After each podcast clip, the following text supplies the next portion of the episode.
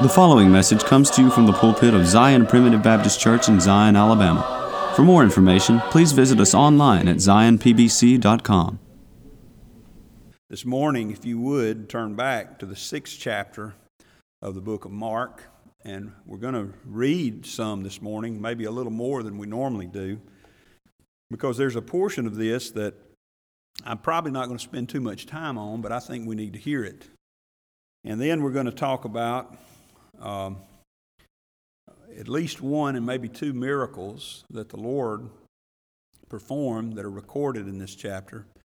And this morning, if I could, if I could focus our attention on one thought, it would, it would be this. If, if you want to, if you want to put a title on this sermon, uh, on the Gospel of Mark, it would be this: Nothing is nothing with God. Nothing is nothing with God. If you don't understand that yet, just hang on and you will. But just remember that. When it comes to God, nothing is nothing to Him. In the sixth chapter, in verse 14, down through verse about verse 29 and 30, we read about a sad account of the death of John the Baptist. And it's only sad when we look at it from an earthly standpoint. In fact, when you look at it from an earthly standpoint, you think about the ministry of John the Baptist and you say, man, he, he really, it was bad. He really had a bad ministry. He had, he had a tough row to hoe. Because if you think about it, I don't know exactly how many years, but it doesn't appear to be much more than maybe, maybe as little as a few months, but maybe only about a year to a year and a half or two years is all he preached.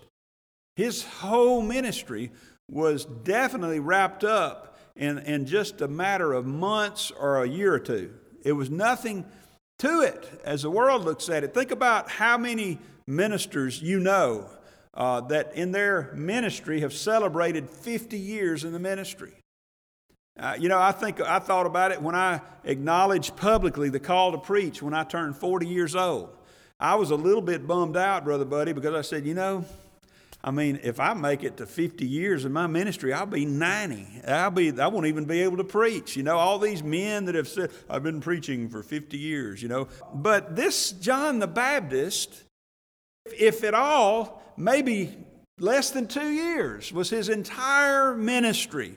And as we look at it from a human standpoint, we think, man, that's so bad. I feel so sorry for John the Baptist. And this account of his death is a sad account of the lack of faith and really only superstition that Herod appears to have had. And let's just read it for a minute. Let's just I just want to read it in your hearing so that we record the death of this great man. You know what Jesus said about John the Baptist? That there of all those that are born of a woman, there's none greater than John the Baptist. And this is his ignominious death right here. Listen to this in verse 14. And King Herod heard of him, speaking of Jesus. For his name was spread abroad, and, and he said that John the Baptist was risen from the dead, and therefore mighty works do show forth themselves in him. Others said that it is Elias, and others said that it is a prophet or as one of the prophets. But when Herod heard thereof, he said, It is John whom I beheaded. he is risen from the dead. Uh, let me just stop here and throw this in for uh, no extra charge, okay? Um, uh, there are many people that have many ideas about Jesus and who he is. You're going to run into some of them in the world. And, and I dare say, and I'm sad to say, that most people, even in the religious world today, are more superstitious than religious. Many places you go, many of the big mega churches, even, and some of the, some of the ministries that you read about, they're more people there are more superstitious than religious. And, and, they, and so many people are ignorant of, what, of who Jesus really was. When, when he asked his disciples at one place, Whom do men say that I, the Son of Man, am? Man, their opinions were all over the board. When you go to the churches of the denominational world, their opinions will be all over the, all, all over the board. When you go to the colleges and universities of this state and nation and this world, they're going to be even farther all across the board.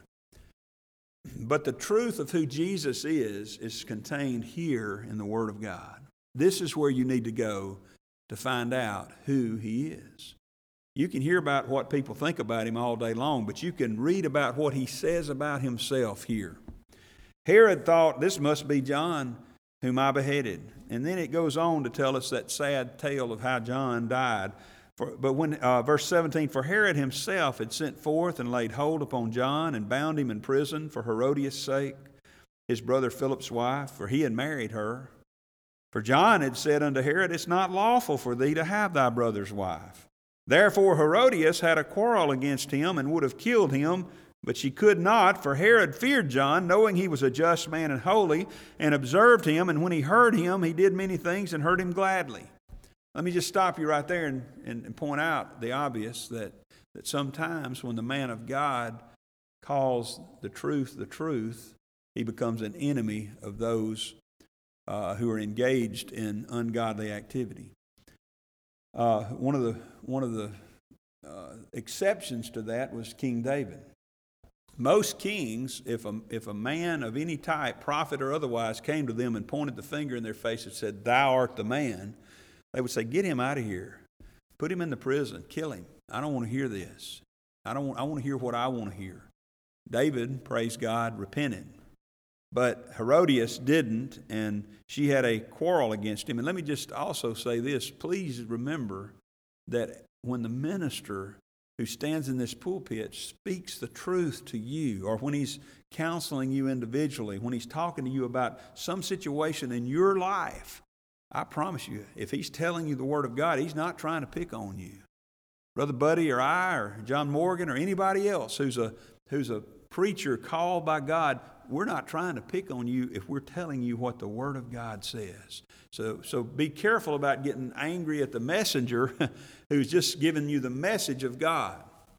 But here's that's what happened here. So in verse 21, when a convenient day was come that Herod on his birthday made a supper to his lords, high captains, and chief estates of Galilee, and when the daughter of the said Herodias came in and danced and pleased Herod and them that sat with him, the king said unto the damsel, Ask of me whatsoever thou wilt, and I will give it to thee. Oh, I could preach you for two hours on this, this topic promises made, uh, statements, claims that are asserted in, in, in an ungodly situation, uh, uh, uh, companionships that form in ungodly ways. You will regret that for the rest of your life. I believe Herod regretted what happened here.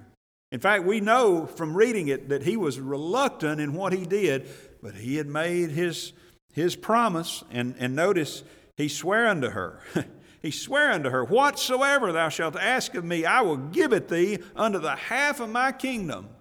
I, again, I could preach all day long about the foolishness of, of men, particularly, but women as well, but men particularly, who are following the lust of the flesh and the lust of the eyes and the pride of life, will commit themselves to something or someone that will cause them problems and grief for the rest of their lives.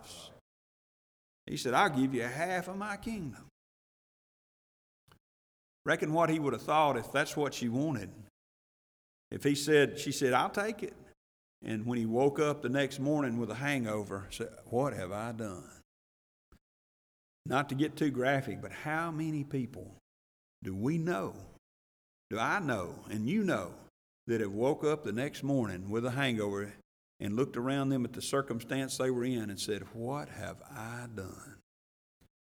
I, I, I don't want to go too much farther there because we'll get off uh, of the, the topic, but, but reckon what David thought when he woke up the next morning and Bathsheba was expecting his child. And there she is married to one of his war heroes. And, and, and David's a godly king, quote unquote, supposed to be. And you know what the end of that was. It was a terrible end for David. So he swore this to her. And then, verse 24, she went forth and said unto her mother, What shall I ask? And she said, The head of John the Baptist. And she came in straightway with haste unto the king and asked, saying, I will that thou give me by and by in a charger the head of John the Baptist. And notice verse 26 the king was exceeding sorry He knew he'd messed up. Yet for his oath's sake and for the sakes which sat with him, he would not reject her. There's a place on over, I can't remember if it's Mark or Matthew or Luke. But when Jesus is on trial, and Jesus, when the life of Jesus is hanging in the balance from a worldly standpoint, whether he's going to be crucified or whether they're going to release Barabbas, Pilate, we're told, willing to content the people, delivered Jesus up to be crucified. I want to tell you, beloved, if you're trying to content the people, you're going to get in trouble every time.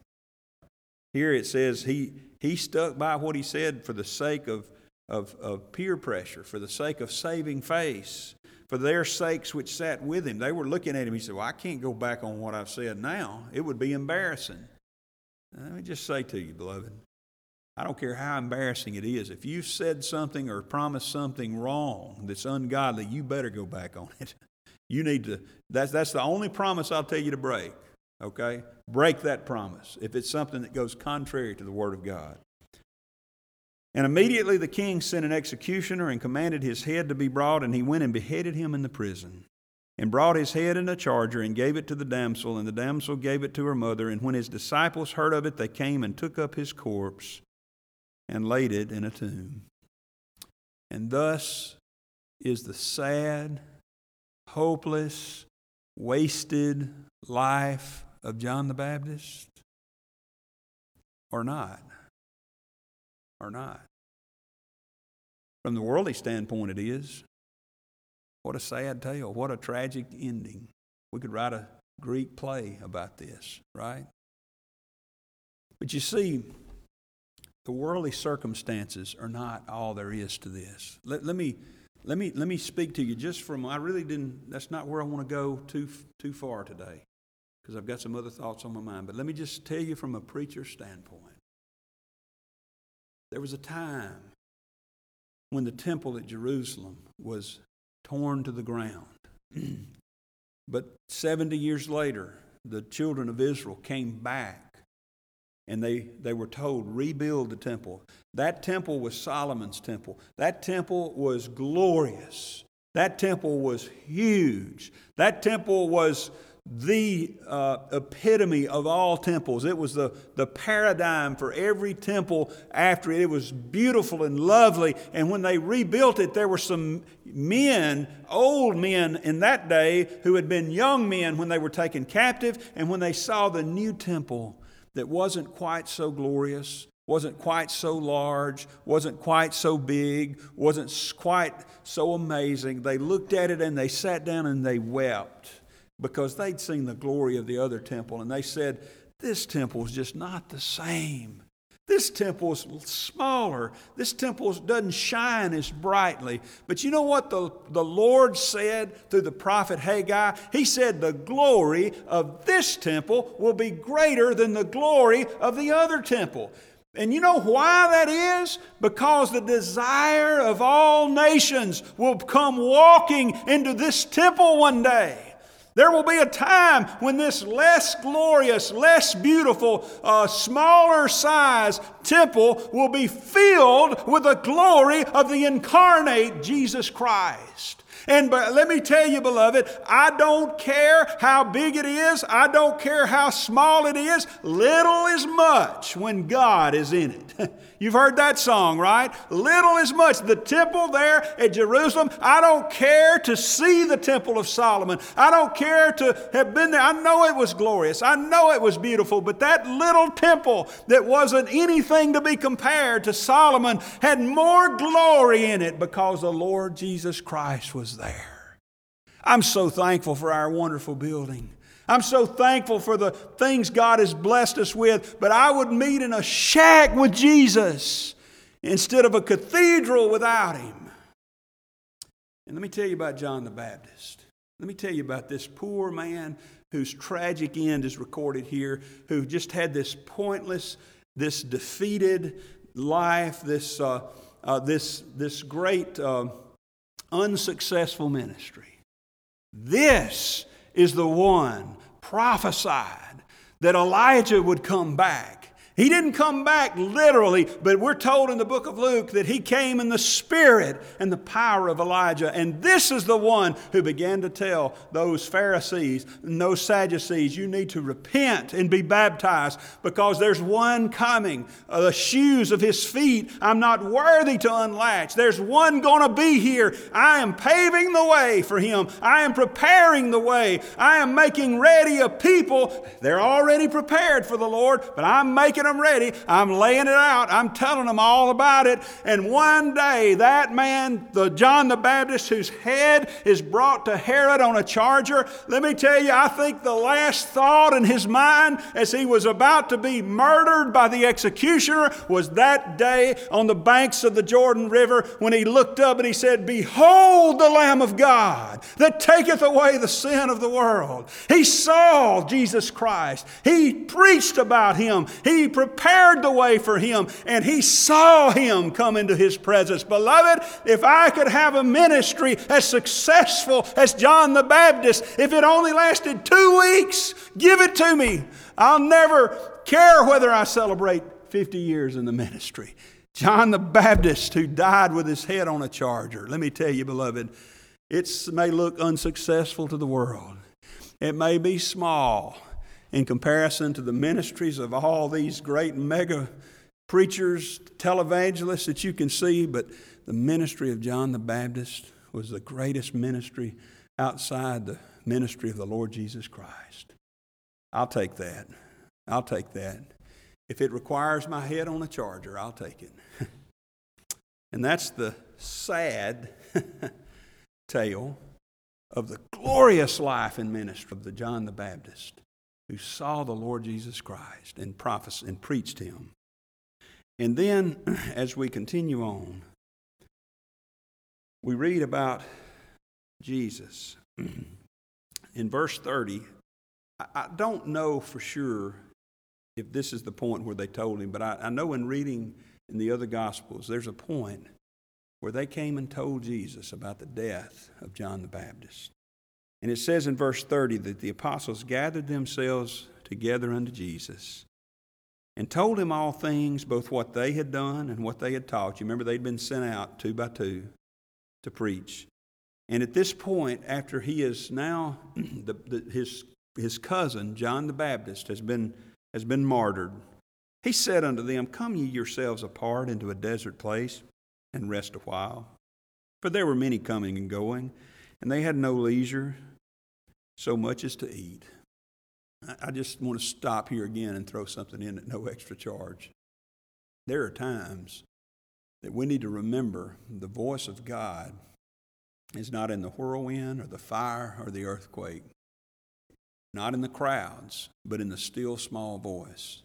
And if sometimes we need to get away from the crowds, we need to get away like they did so that we can hear that still small voice. Now, to bring us up to where we want to talk about this, the, the topic this morning, look at verse 32. They departed into a desert place by ship privately, and the people saw them departing, and many knew him, and ran afoot thither out of all cities, and outwent them, and came together unto him. And Jesus, when he came out, saw much people and was moved with compassion toward them, because they were as sheep not having a shepherd. And he began to teach them many things. And when the day was now far spent, his disciples came unto him and said, This is a desert place, and now the time is far past. Send them away that they may go into the country round about and into the villages and buy themselves bread, for they have nothing to eat. He answered and said unto them, Give ye them to eat. and so they say unto him, Shall we go and buy two hundred pennyworth of bread and give them to eat? He saith unto them, How many loaves have ye? go and see. And when they knew, they said, Five and two fishes. And he commanded them to make all sit down by companies upon the green grass. And, when they, and they sat down in ranks by hundreds and by fifties. Now, you remember what I said the topic this morning would be? Nothing is nothing with God. Notice what happened here. And by the way, this is the only miracle, if my research is correct, this is the only miracle that is recorded in all four Gospels. The feeding of the 5,000. It's recorded in all four of the Gospels. It's recorded in Matthew chapter 14, in Mark chapter 6 here, in Luke chapter 9, and also in John chapter 6. And we're going to we're going to look over uh, into John in a minute and, and, and read a little bit there about this same miracle. But notice this. First of all, notice the compassion of Jesus. When the Bible says he was a man of sorrows and acquainted with grief, he's talking about our griefs and our sorrows. He was a man who was acquainted with the things that we struggle with every day. He is a high priest that is not a high priest that cannot be touched by the feeling of our infirmities or our weaknesses, but he can be touched, and he was in all manner tempted like as we are, and yet without sin. He is able to identify with you and with me.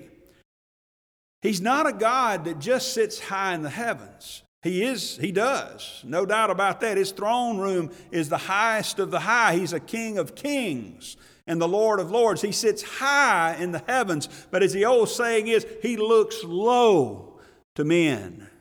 He comes down to where we are. In no way, nowhere is that more clearly manifest than in the incarnation itself when Jesus was born as a man to the Virgin Mary.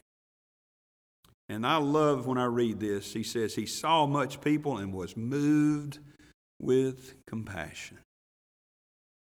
Over in Jeremiah chapter 50, he sort of gives us a little precursor of this in the lead up to the, actually, already has happened. The Babylonians have already taken over.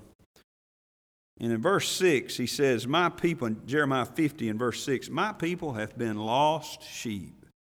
Their shepherds have caused them to go astray. They have turned them away on the mountains.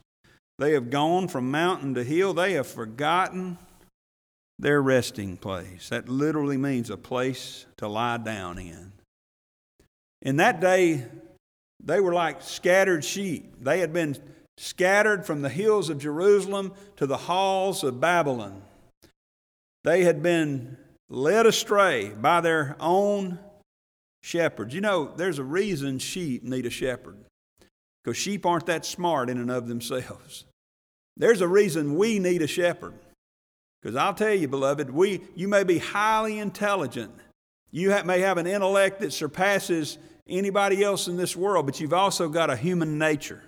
You've got an Adam nature within you, and that intellect will be bent toward that Adam nature every single time, apart from the leadership and the guidance of Jesus. That's why we need church. That's why I need to be here. I don't need to be out there in the world today. I need to be here today because I need to, I'm like a sheep that would otherwise be scattered on the hillsides. And I'm so thankful that the Lord is not satisfied with his sheep to be scattered. I'm thankful he, is, he has compassion. I believe that's why you see revivals in churches. I believe that's why you've seen revival in this church because the Lord has compassion upon His people. They're like sheep scattered. He, he gave us the church, not that the pastors are the, like the great shepherd. We're not the great shepherd, we're just under shepherds. But he has given the church under shepherds who are hopefully looking to and only uh, abiding by the, the, the, the commandments of the great shepherd to try to guide the sheep that would otherwise be scattered. I love Luke chapter 15. There's three or four stories in there, three in particular that are so precious, but this one gets me every time. In chapter 15 and verse 4, what man of you, having a hundred sheep, if he lose one of them, doth not leave the ninety and nine in the wilderness and go after that which is lost until he find it? now you see, if the shepherd is a hireling, He's not going to worry too much about that one sheep, is he? When I was helping Daddy on the farm, before I was running it myself, and he'd tell me to go check the cows, especially if it was late on a Friday or a Saturday, and I had other play. Me and Ralph Jr. were going to go skiing or something or go to a movie. And he'd send me out there, and I'd check them, and I'd ride around. There's supposed to be 28 cows in this in this pasture, and I found 27. I wasn't too interested in searching the hills and the valleys and the forests, the woodlands that were in that pasture to try to find that one cow, partly because I was afraid I'd find her and she'd need help. Maybe she was about to calve or something. I, I was too, I wasn't real interested in that. But let me tell you something about my daddy who owned the cows. He was the owner of those cows. If he went out to check them, he would not be satisfied with 27 out of 28. He wouldn't be satisfied with 55 out of 56. And he wouldn't be satisfied with 99 out of 100. He wanted to find that one cow. We lost a bull when Daddy was getting sick, and I wasn't really, I was kind of around, you know, uh, uh, checking on things, but I wasn't really able to spend much time there. We lost a bull, and I don't know where it is today. Maybe one day, I don't know, I know bulls aren't going to be in the resurrection, but I'd like to know sometime where that bull ended up because we had never found him. But my, my father, my daddy, who was the owner of those cows, would never have been satisfied. I've seen him many times spend hours looking for those cows. Brother Ralph knows what I'm talking about. He, I'm sure he does the same thing. But let me tell you about the Lord Jesus Christ. He's not satisfied with 99 out of 100. You may, now, this is not a story about regeneration, by the way. The sheep has always been a sheep. There wasn't, he wasn't going out there trying to find an extra goat to add to the flock to turn him into a sheep. But what he was looking for is that one little lost sheep. I, I love that. I love the fact that he's satisfied and loves those 99, but he loves the one too. And he had compassion. And you know what he did? He left the 90 and 9. He went after that which was lost, and he found it. In verse 5, when he hath found it, he layeth it on his shoulders. And when he cometh home, he calleth together his friends and neighbors, saying unto them, Rejoice with me, for I have found my sheep which is lost. I like that because, you know, that's one reason we rejoice. I don't want anybody who's been, you know, sometimes I, I get to thinking about things uh, as a pastor. And all of you that are so faithful, you know, that are here every Sunday and you're always trying to do right. You're praying for me, you're praying for one another, you're encouraging one another. And it seems like when one comes in that hadn't been part of us, that is newly converted to the to the truths of God's grace and decides to join the church, man, we throw a party. We get excited and we get happy. And I, and I know you do. I know you do too. But that doesn't mean that we don't have love for those 90 and 9 that were faithfully in the fold. But it's just a time of rejoicing when that one comes home. You know, hopefully that one will be part of the 90 and 9, or maybe the 100 that now there's 101 out there, you see. Uh, and, and, but, but isn't it glorious that it's okay to rejoice like that? I rejoice when somebody joins the church. I rejoice in it. I rejoice, though, that you're here, but it's, it's like I want to throw a party when somebody joins the church. And but that's the way the Lord said. He said, We're gonna we're gonna have a party, so to speak. We're gonna, I'm to tell all my neighbors and my friends, and there's rejoicing. It's because Jesus I believe it's because Jesus has compassion on his people. He loves his people. And, and, and then notice what happened. After he had taught them, dinner time had passed, supper time had now passed, and it's time for them to eat. And Jesus turns to his disciples and says, Hey, give you them to eat. Look with me over in John chapter 6 at the account John wrote of this, and John gets a little more specific about what happened. In verse 5 of John chapter 6, it says, When Jesus then lifted up his eyes and saw a great company come unto him, he saith unto Philip, Whence shall we buy bread that these may eat? Now, one thing about Jesus is that when he asked a question, he never asked a question because he didn't know the answer. He wasn't asking a question in order to obtain more information. His questions were asked in order to impart information. So he knew all along what he was going to do. In fact, just in case you missed that, in verse 6, he said, This he said to prove him, for he himself knew what he would do. Sometimes, though, Jesus asks us a question not in order to, to, to gain information from us, but in order to impart information to us. And to test us and to see are we going to rely on what Jesus has said. And Philip, being the good uh, accountant, I guess, that he was, he said 200 pennyworth of bread is not sufficient for them, that every one of them may take a little. in, in other words, we don't have enough. If we had 200 pennyworth of bread, they could all, all only eat just a little crumb or two. There's just not enough here. But then one of his disciples, Andrew, Simon Peter's brother, saith unto him, There is a lad here which hath five barley loaves and two small fishes, but what are they among so many? Jesus, Lord, this is nothing. We just don't have anything. What, what, do, you, what do you have? He said, he said uh, You give them to eat. Give them to eat. And, and, and they looked at him and they said, We have nothing to give them. We have nothing to give them. But, but remember what we said nothing is nothing to Jesus. Beloved, don't ever assess the circumstances of your life in light of your own power and resources. We do that, don't we, all the time? Well, I just, I'm not able. I can't do it. Moses did it. I tell you, Brother Buddy, and any, any true called man of God will tell you that the first reaction to the call to preach was not, Yay, I've been called to preach. That's what I've always wanted to do. you know what the first reaction was? No way, Lord.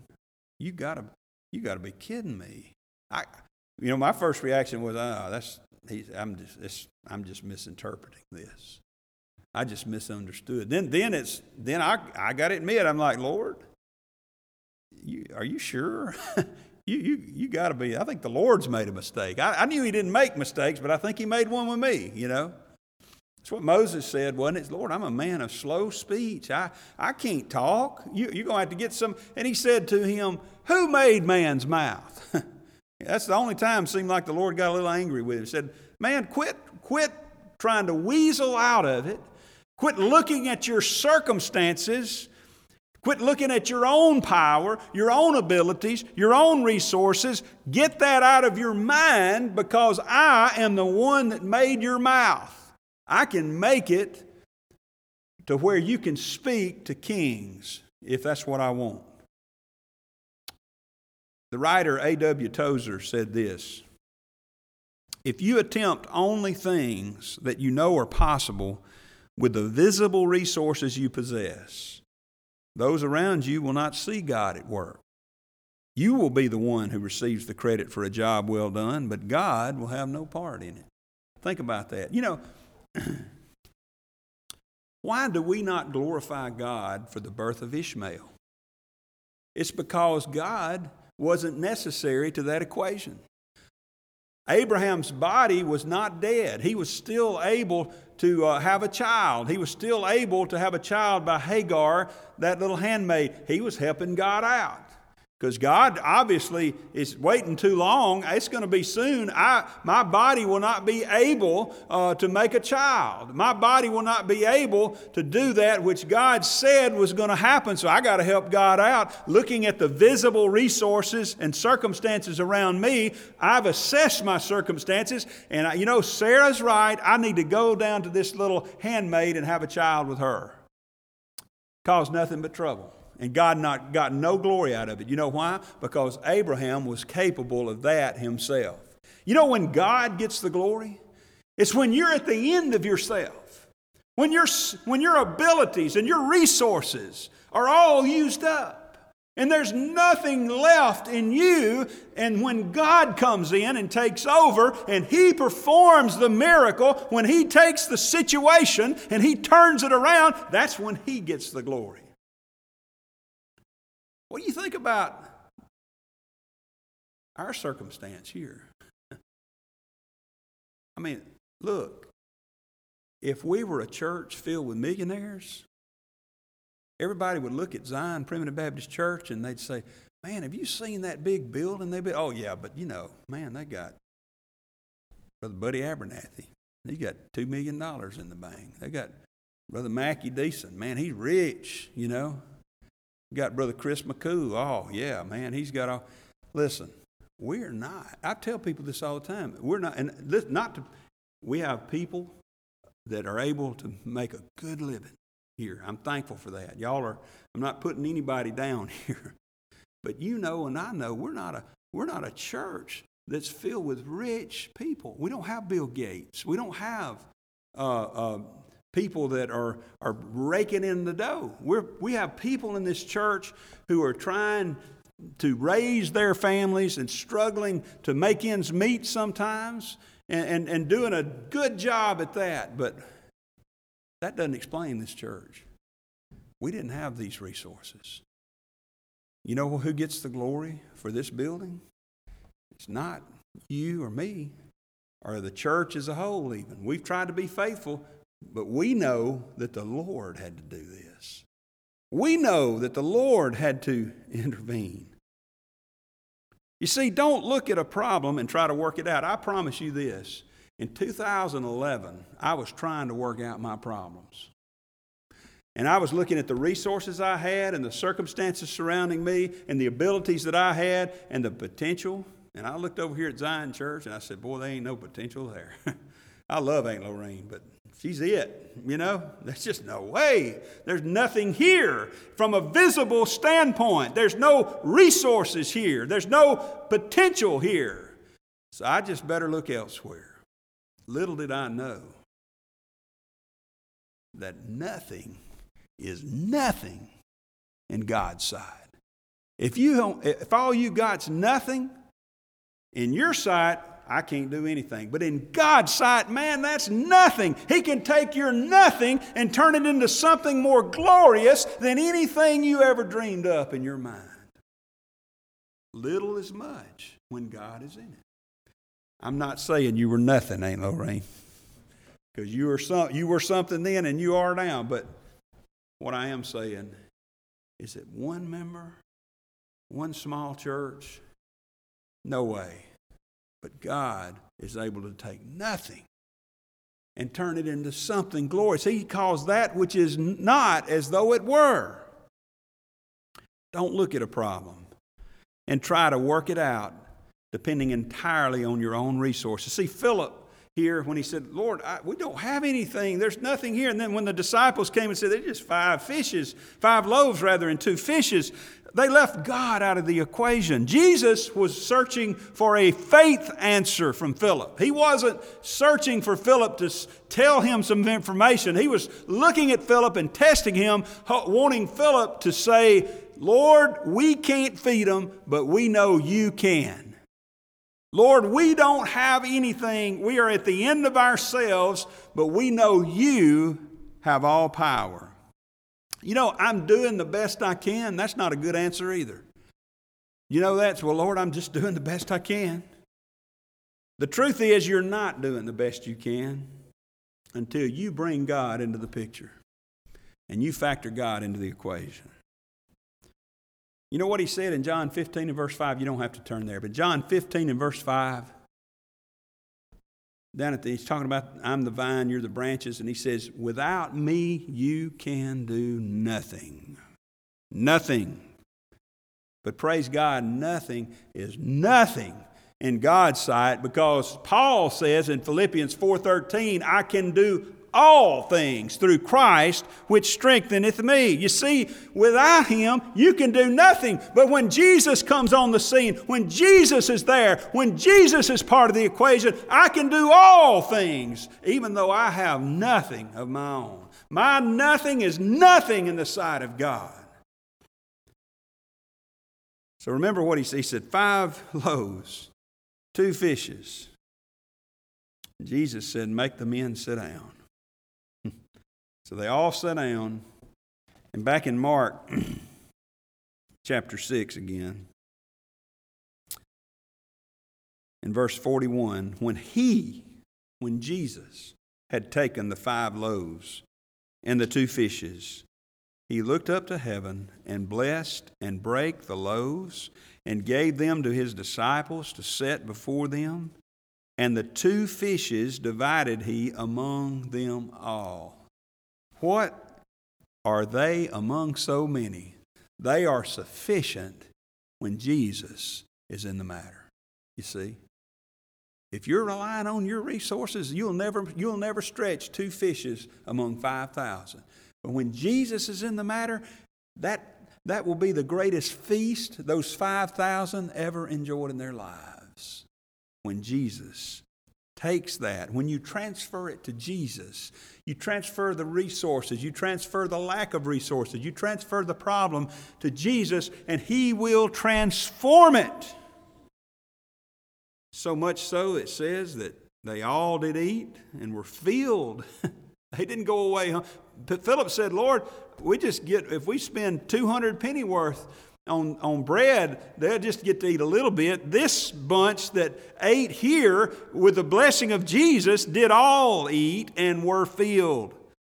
And not only that, they took up 12 baskets full of the fragments and of the fishes.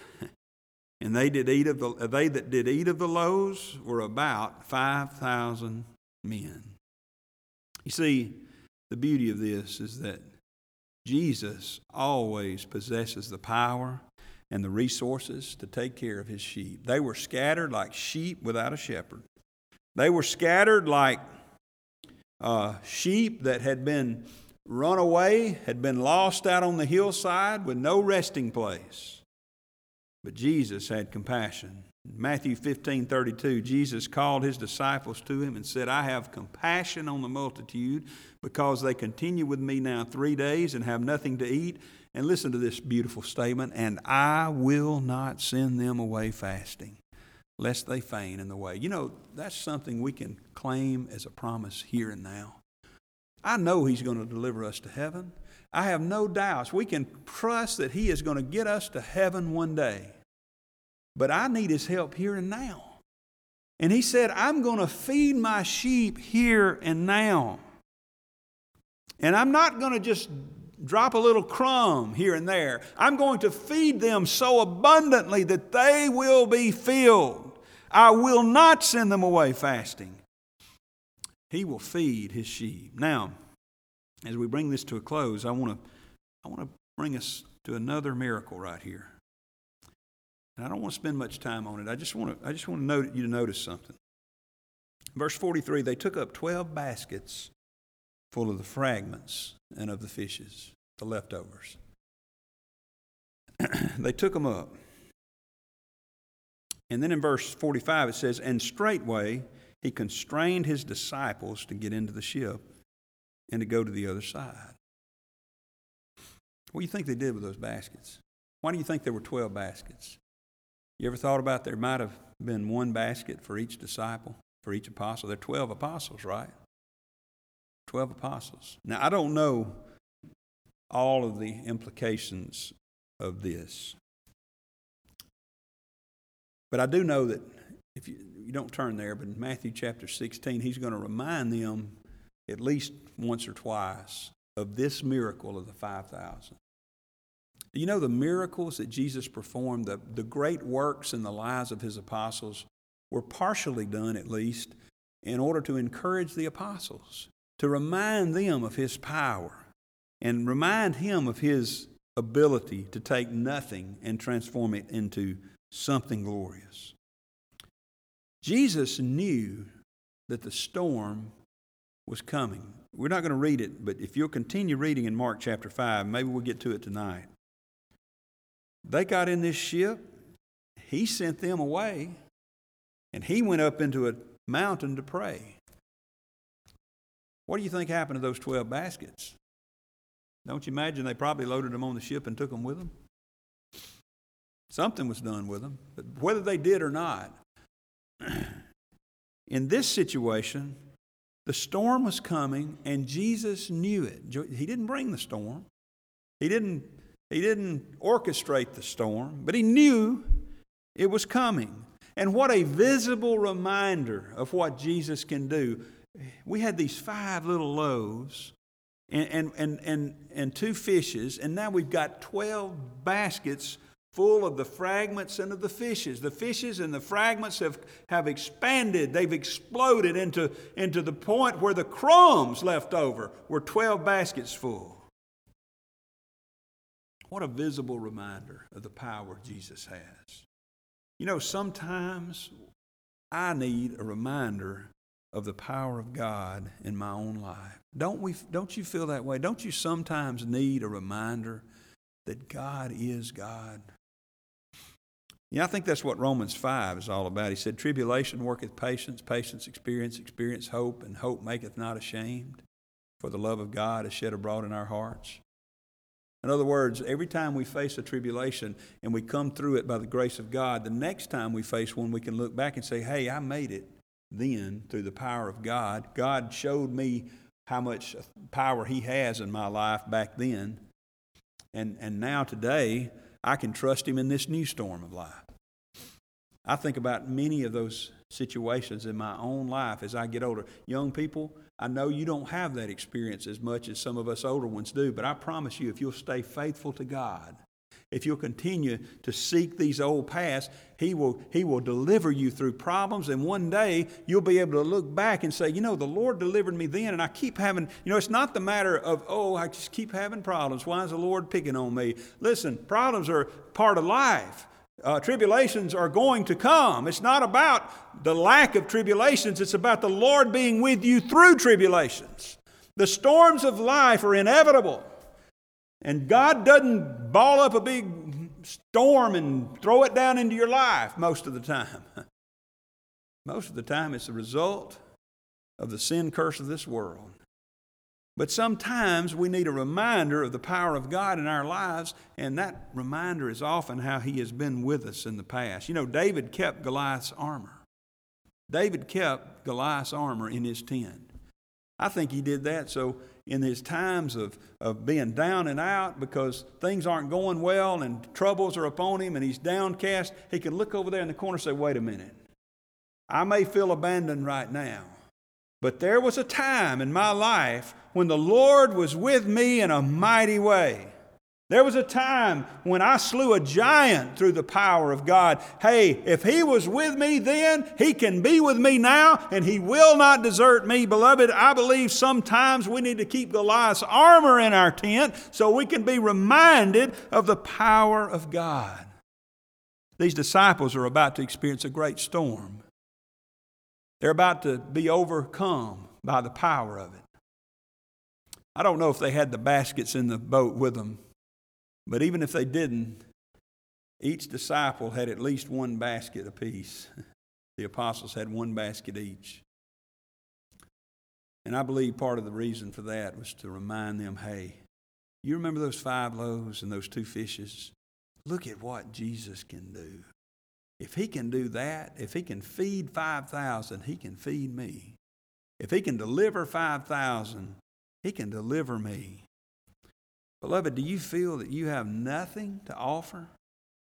Nothing with which to serve the Lord? You just remember this nothing is nothing with Jesus. You may not have anything, you may be completely destitute. You may, you may look at your resources and your abilities and your situation and you say, There is no help for me in this circumstance. Well, there may not be any help for you from yourself. You may have nothing, but nothing is nothing in the sight of God. He can take nothing and call it something and transform it into the most glorious experience of your life. You know, I go back to what's happened here in the last nearly 10 years. This was nothing, as I've already said. There was nothing here from the standpoint of earthly resources, earthly abilities. Nobody could bring about what has happened here because we had nothing with which to bring it about.